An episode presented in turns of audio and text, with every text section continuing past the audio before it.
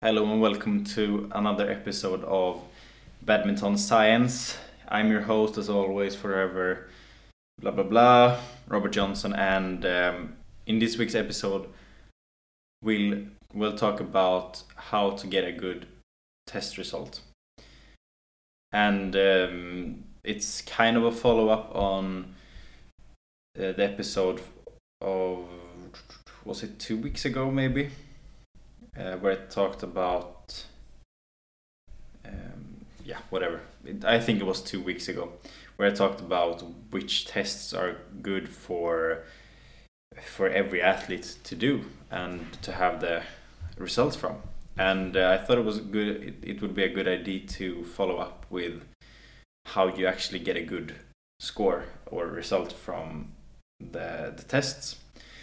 And uh, this is something that's really hard if you're or difficult rather if you're a badminton player at at a decent level or above because you are training a lot and you can't really be well rested before a test because you have practice and you have competitions and you have a long season and it's uh, it's just difficult to get it uh, to get it done in an efficient way and uh, I remember that some it was some trainer who said or some coach who said that they did some physical testing at like I don't remember if it was the national team, the junior national team, or like just um, high school students. I don't remember actually, but there was uh, not a badminton uh, strength and conditioning coach who performed the test. It was a strength and conditioning coach in general, and and uh,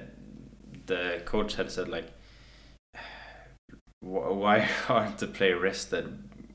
You need to your your players need to rest. The the strength and conditioning coach said to the badminton coach, and uh, the badminton coach tried to explain like, it's it's impossible. They need to practice like 8 10 12 times a week it's just not possible for them to come here and be fully rested. It's it's impossible.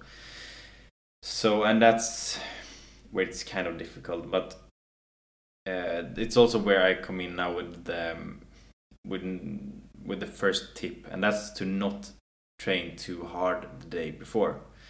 So even if you have to practice eight eight to twelve sessions a week, you can schedule them in a way that if you were to have maximum tests on let's say Tuesday, then Monday will be a light day.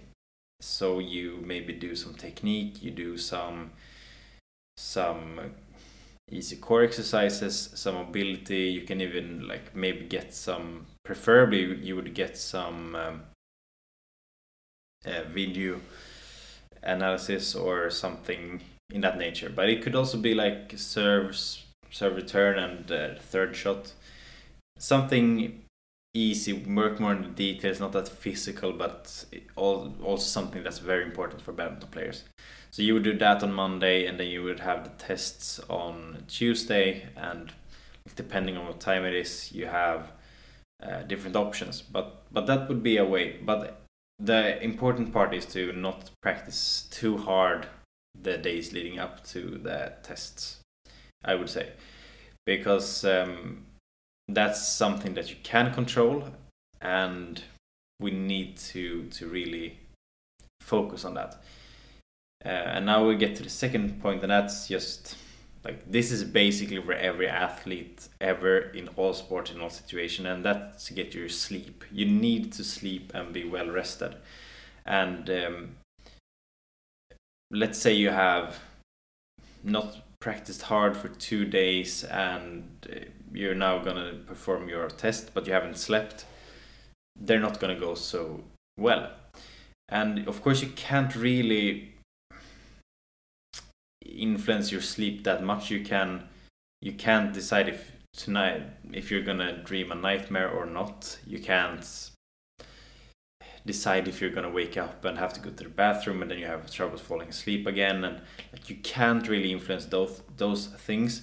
But what you can do is make sure you have a, bedtime or nighttime routine, which is that after nine o'clock, let's say if you if you go to bed at ten, let's say at nine you don't use any screens and you uh, like try to meditate, you try try to get some reading done or just some relax and re, worst English ever uh, or some relaxation, whatever it might be, but just um, winding down and, and getting ready for, for sleep. And just having a ritual I think is really important.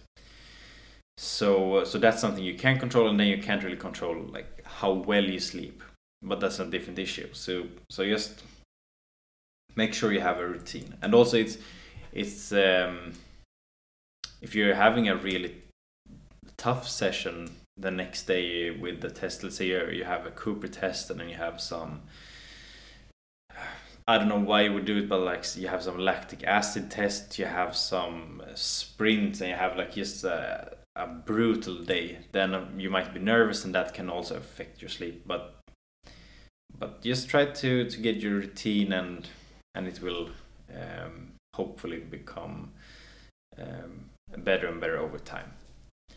So speaking of things we can control, we have the um, uh, fluids in your body which is you need to drink enough water. You need to be in uh, you can't be uh, you need to be hydrated. You can't be dehydrated when you when you are performing a test. Whatever test it is even if it's a cognitive test don't come to the test dehydrated and that's not something that you really influence. Like oh yeah i need to like really get mm, hydrated before a test. It's like you should always be hydrated.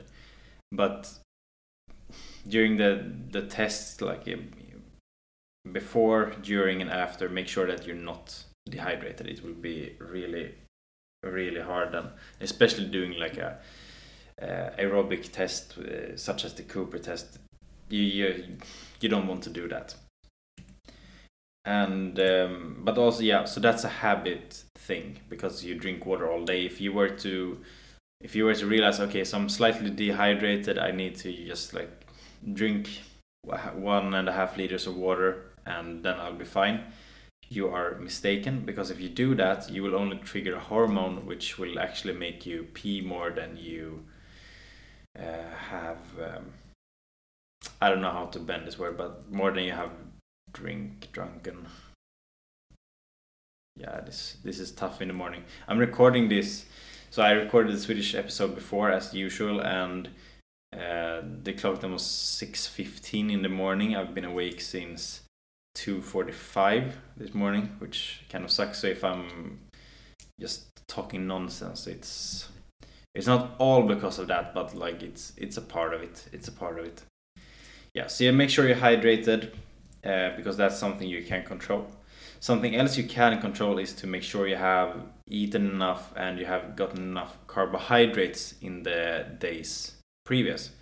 So um, this is also something habitual, but you need to really focus on getting your nutrition on point. And for for athletes, it's more about being eating healthy but in a way that um, aids your performance which basically means that you are never hungry during a practice session. You are eating enough things to fuel your body to recover from sessions and uh, make sure you, you can stay at a stable and healthy weight.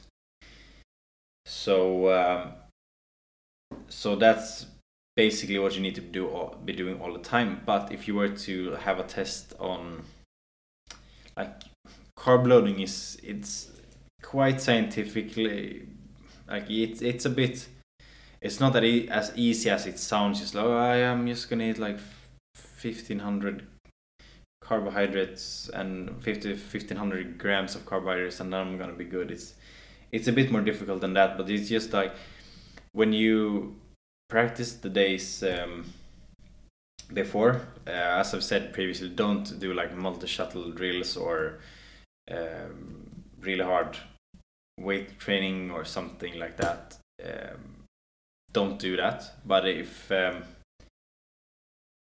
but you also need to like if you were to get sweaty and it was kind of difficult anyways you really need to replenish your carbohydrate stores which then becomes your glycogen stores uh, as fast as you can after the sessions because you don't want your muscles to to to not be um, loaded with glycogen is what I'm trying to say. And I actually don't remember if I said it or not, but like the pre the days before, you need to you can practice, but you, yeah, I, I said this. You you can practice, but it it's not supposed to be that hard. Um, so like really try to avoid the really intense stuff because you you by logic you realize that if you were to do a full leg day, like a bodybuilding style leg day, and then the next day you have, let's say, sprints or uh, one rep max in, in the squat, it's gonna your performance is gonna be quite bad if you have done a leg day the day before.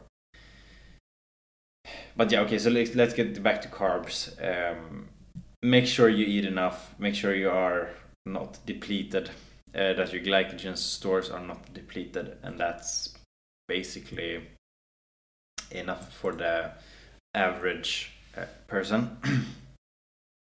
but then we have something that we do on the day right before we actually do the tests. And we start with the general warm up, which could be some light jogging or cycling or cross trainer, which is also called elliptical, I believe, or something like that, just to get your heart rate going. And that could also it could be for only like five to ten minutes but you need to get warm and get your heart beating a bit. And then uh, some people like to to use the foam roller to, to just get the muscles going. It feels nice. And uh, i was one of those persons um, was one of those people. Yeah i was one of those people who um, who loved the foam roller. And then you could also do some or you should do some dynamic stretches.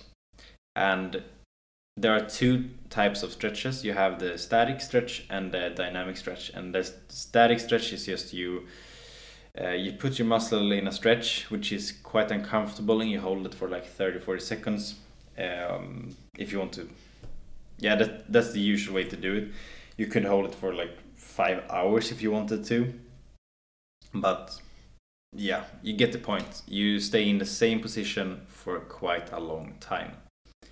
Dynamic stretching is where you do arm swings or leg swings, where where you don't put your body in a position for a long time. It's um, um, it's only like basically the extremes uh, or the extreme part of the stretching movement that actually is a stretching movement. And the point of that is to not uh, lose performance as you can do with static stretching.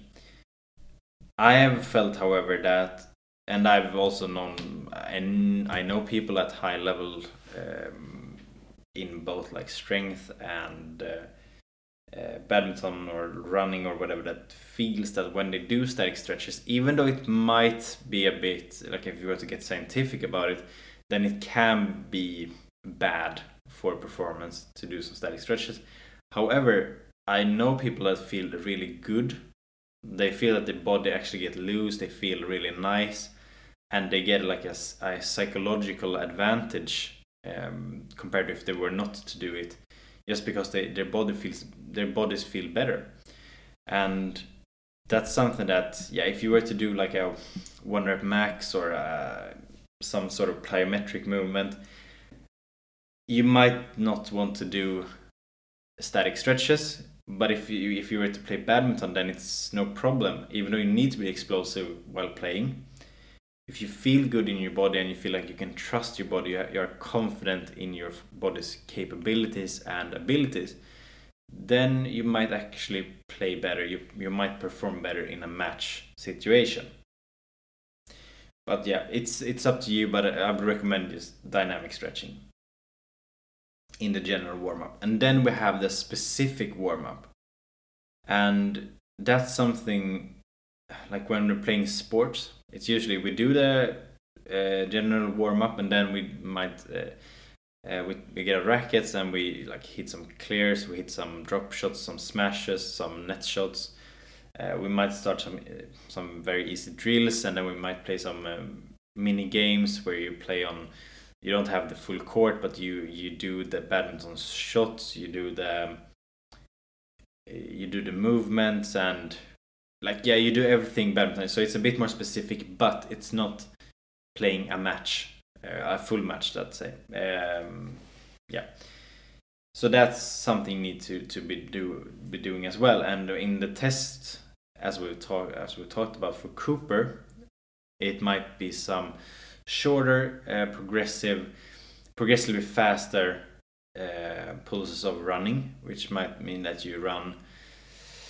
Um, you might do 400 meters, like yeah, okay. So you do the the in the general warm up, you might run like four to 800 meters, um, maybe one kilometer in a really slow pace. feels good uh, it feels really good actually. And then you you do like 100 150 meters of of uh, some sort of running where you are near where you're gonna run um, the full Cooper test at. Then you you rest for a bit. Then you do one more of 100 of the same distance but a bit faster so now you're up at the pace that you are going to be running in and then you take a break, you relax, and then you run one more time, but this time at a higher pace than the Cooper test. And that's just to, to get get moving, I guess. It can depend. Um, actually, not an expert in in how to exactly warm up for for a Cooper test, but that's something that's generally quite effective. I have learned.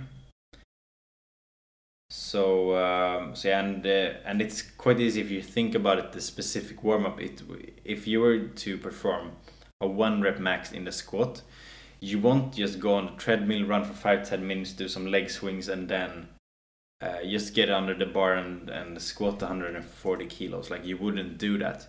Of course, you would do the the general warm up, and then you would get, get under the bar. You would do like 15 repetitions with just the bar and then you would do like 10 repetitions with uh, 60 kilos and then um, like 5 repetitions for, for 80 and then for 100 and then you would do maybe 3 for 120 and then you would do 1 for 130 and then you would do 1 for 140 like yeah you get the point. I'm just i'm just making the, the numbers up but you, you get the point. You was you were you weren't just gonna do like a leg press for five repetitions of a light weight and then go and do 140 kilos. It's you get you get there progressively.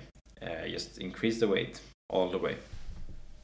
And that's the same for sports for and for like the aerobic tests the sprinting tests and uh, the strength tests. It's yeah you get you get there progressively. And the last thing is that to do to perform and do well on a physical test it's quite good if, if you've done the test before so if you were to run a cooper test what, I, what usually happens is when people are not used to doing it they either start running too fast which means that they kind of burn out after let's say five to eight minutes. So they have like four minutes left and they're completely done because they've run ran too fast the first um, laps and then they drastically decrease the speed and they get a bad result just because they were choose the wrong tempo. And it could also be the case that you were to do it the wrong way, which means that you run too slow the first five minutes, and then you try to compensate and you run too fast the last seven, and you know it's yeah, it affects your result as well. So to have done the test and have a good pacing strategy is important for the Cooper test. If you haven't done it and you're supposed to, and you're going to do it for the first time, I would recommend you to let's say you were to run for 12 minutes. Uh, it's because it's easier.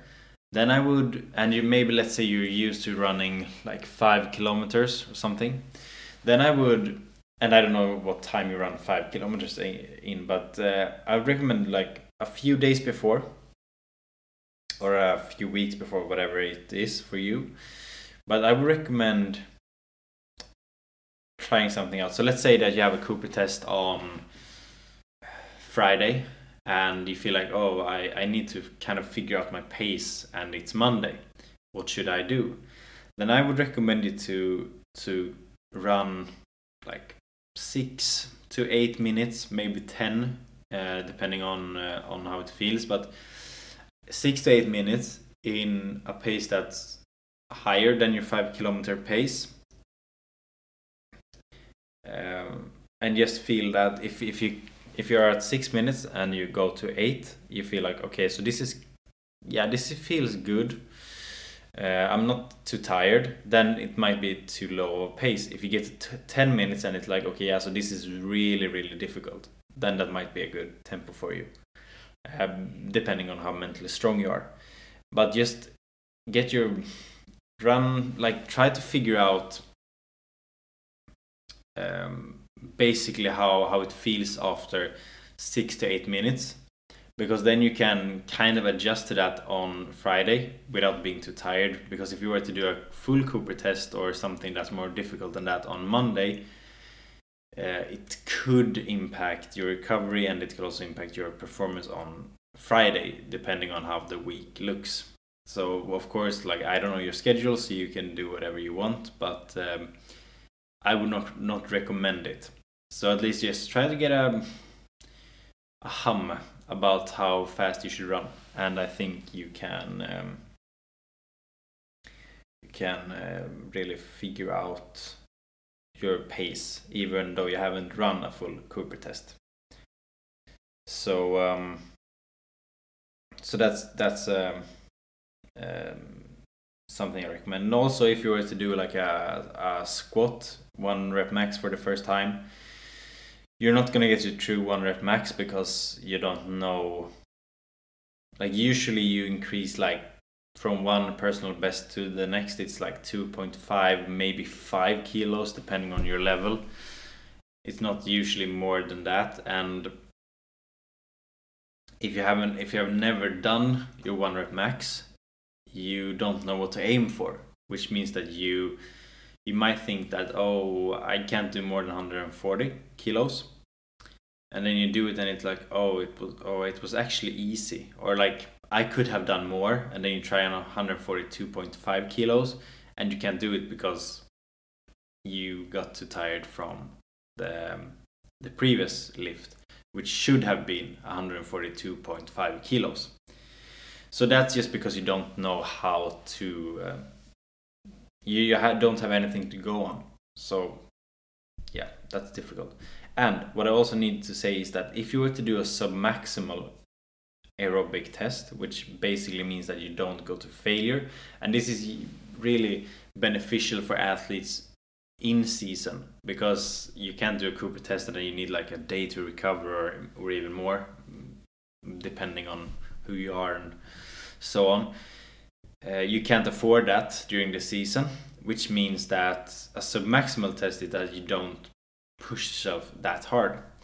Uh, and they are based on your heart rate, which means that um, you can, depending on the test, you can calculate your estimated uh, uh VO2 max. Your um, yeah, you should know what that is by now, so I'm not even gonna.